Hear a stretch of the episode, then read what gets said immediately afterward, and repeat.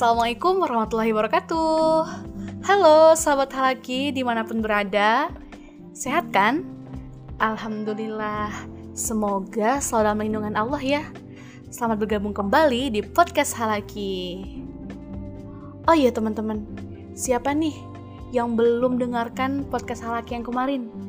Kemarin di podcast itu membahas hal yang sangat penting loh guys. Di podcast kemarin sudah dibahas tentang syahadatain Hayo yang belum dengerin, langsung aja dengerin sekarang sebelum ngelanjutin dengar podcast yang ini. Karena podcast yang sekarang ada hubungannya nih dengan podcast yang kemarin. Di podcast yang sekarang akan membahas tentang apa itu makna Allah. Nah, bener kan erat kaitannya dengan syahadatain? Teman-teman sekalian, kita sama-sama tahu bahwa terdapat dua kalimat syahadat ada syahadat tauhid dan ada syahadat rasul.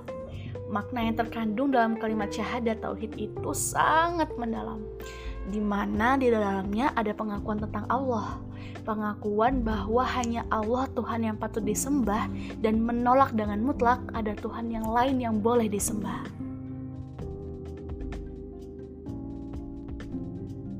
Teman-teman tahu nggak kenapa orang musyrikin berat mengucapkan kalimat syahadat? Hmm, kira-kira kenapa ya? Padahal kan cuma tinggal ngucapin aja. Ups, ternyata di balik ucapan kita itu ada banyak sekali maknanya loh teman-teman. Hmm, kira-kira apa nih makna atas ucapan kalimat syahadat tersebut? Nah, ini dia nih, makna ilah yang wajib kita tahu dan kita yakini setelah mengucapkan kalimat syahadat. Makna yang pertama, itu sesuatu yang diharapkan karena ia memiliki kekuasaan memberi manfaat dan mengabulkan orang yang minta kepadanya. Terus yang kedua, itu sesuatu yang ditakuti karena dia akan murka dan menyiksa siapa yang membangkang perintahnya. Kemudian yang ketiga, sesuatu yang diikuti karena petunjuknya adalah sesuatu yang benar dan menjamin keselamatan. Dan yang keempat, sesuatu yang dicintai karena rahmat dan cintanya sangat besar dicurahkan kepada hamba-hambanya. Um, nah, teman-teman, ada nggak sih manusia atau makhluk lain yang punya kuasa seperti keempat hal tadi? Sangat musal ada ya teman-teman.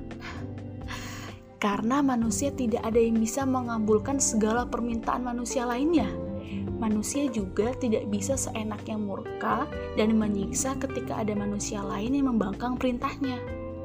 Juga tidak ada manusia yang bisa menjamin keselamatan manusia lainnya. Begitu juga dengan rasa cinta. Gak ada manusia yang punya rasa cinta yang sempurna kepada sesama manusia lainnya.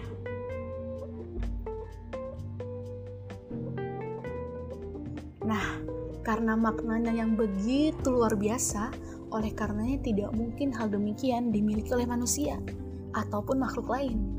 Dibutuhkan sosok yang sempurna untuk menyanding dirinya sebagai ilah atau Allah. Sehingga hanya Allah saja sebagai Tuhan yang mampu mencakup makna-makna tersebut.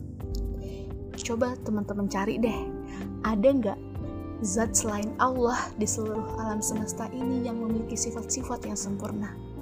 Kalau ada, DM ke Halaki ya. Hehe.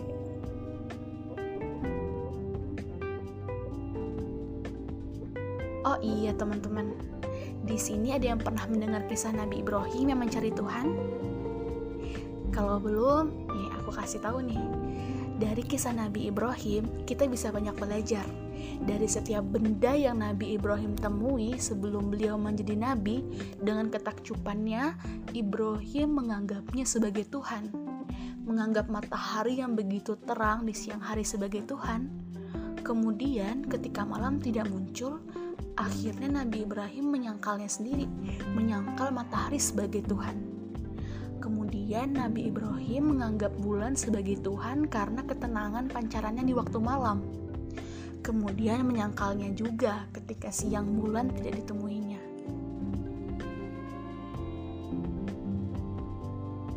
Nah, teman-teman sekalian, jangan sampai kita salah memilih jalan dengan menganggap atau menuhankan zat lain selain Allah ya. Ketika ada manusia yang menganggap sosok lain selain Allah sebagai Tuhan, maka ini adalah kebodohan yang begitu jelas. Masya Allah, itu tadi ya teman-teman, inti penting dari memaknai ilah. Yang ternyata jika dirasakan lebih dalam keberadaan Allah, ia begitu dekat ada di sekeliling kita. Kita melihat sistem alam yang begitu teratur dibuatnya, mentari terbit dan terbenam sesuai peredarannya, pepohonan tumbuh rindang sesuai aturannya juga. Tidak ada makhluk lain yang sanggup melakukan ini selain Allah. Semoga dengan mendengarkan podcast ini, sahabat semua bisa memaknai lebih dalam tentang Tuhan dan bisa mengaplikasikan dalam kehidupan ya. Semoga kita tetap istiqomah dalam agama ini dengan menempatkan Allah Subhanahu wa taala sebagai satu-satunya Tuhan yang ada di dalam alam semesta ini. Nah, udah mau sesi terakhir nih teman-teman. Terima kasih sudah mendengarkan podcast ini. Jangan lupa tunggu podcast Halaki yang selanjutnya ya. Terima kasih teman-teman. Wassalamualaikum warahmatullahi wabarakatuh.